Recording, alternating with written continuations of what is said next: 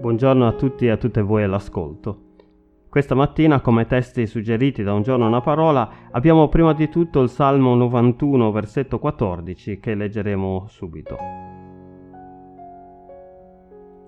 Il Signore dice, poiché Egli ha posto in me il suo affetto, io lo salverò, lo proteggerò, perché conosce il mio nome. Il secondo testo è invece tratto dalla prima lettera di Giovanni al capitolo 3, versetti da 21 a 22.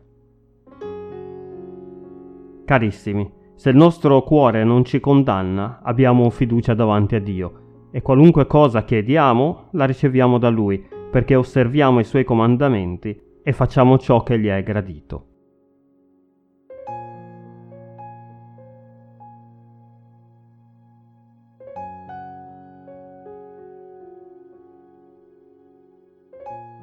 A prima vista le affermazioni sia di Giovanni che del salmista ci potrebbero sembrare oltremodo ottimiste.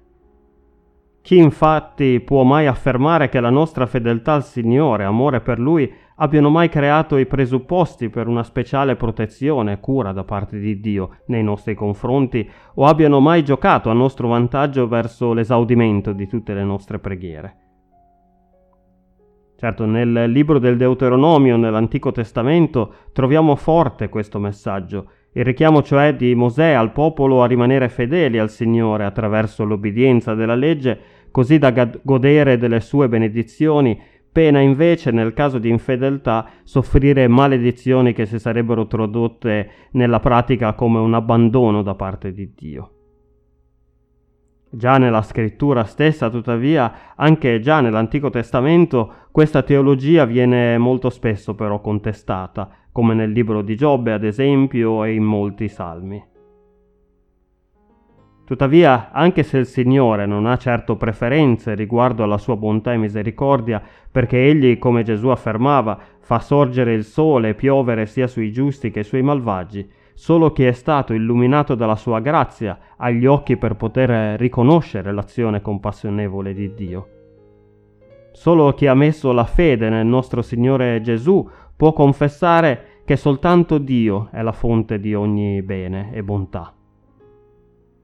Quando noi poniamo tutte le nostre attenzioni su noi stessi e noi stesse, rimaniamo invece accecati e accecate dal nostro egoismo ed egocentrismo, autolodandoci per i nostri successi, incolpando gli altri per i nostri fallimenti e non trovando mai soddisfazione per il livello di benessere raggiunto nella nostra vita.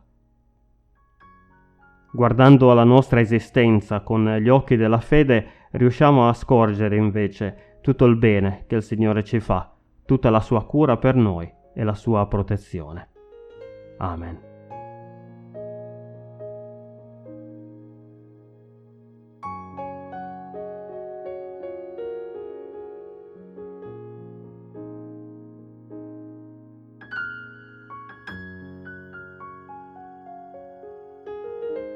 Questa mattina, invece della solita preghiera conclusiva, vorrei leggervi la benedizione, la bellissima benedizione contenuta nel libretto Un giorno una parola, da una liturgia del Venezuela. Il tenero tocco di Dio rafforzi la nostra fede, ci renda pronti ad amare, acuisca i nostri sensi e ci insegni a vedere con il cuore, ci renda capaci di credere come bambini, così che il messaggio del Vangelo possa rivivere di nuovo in noi. Amen.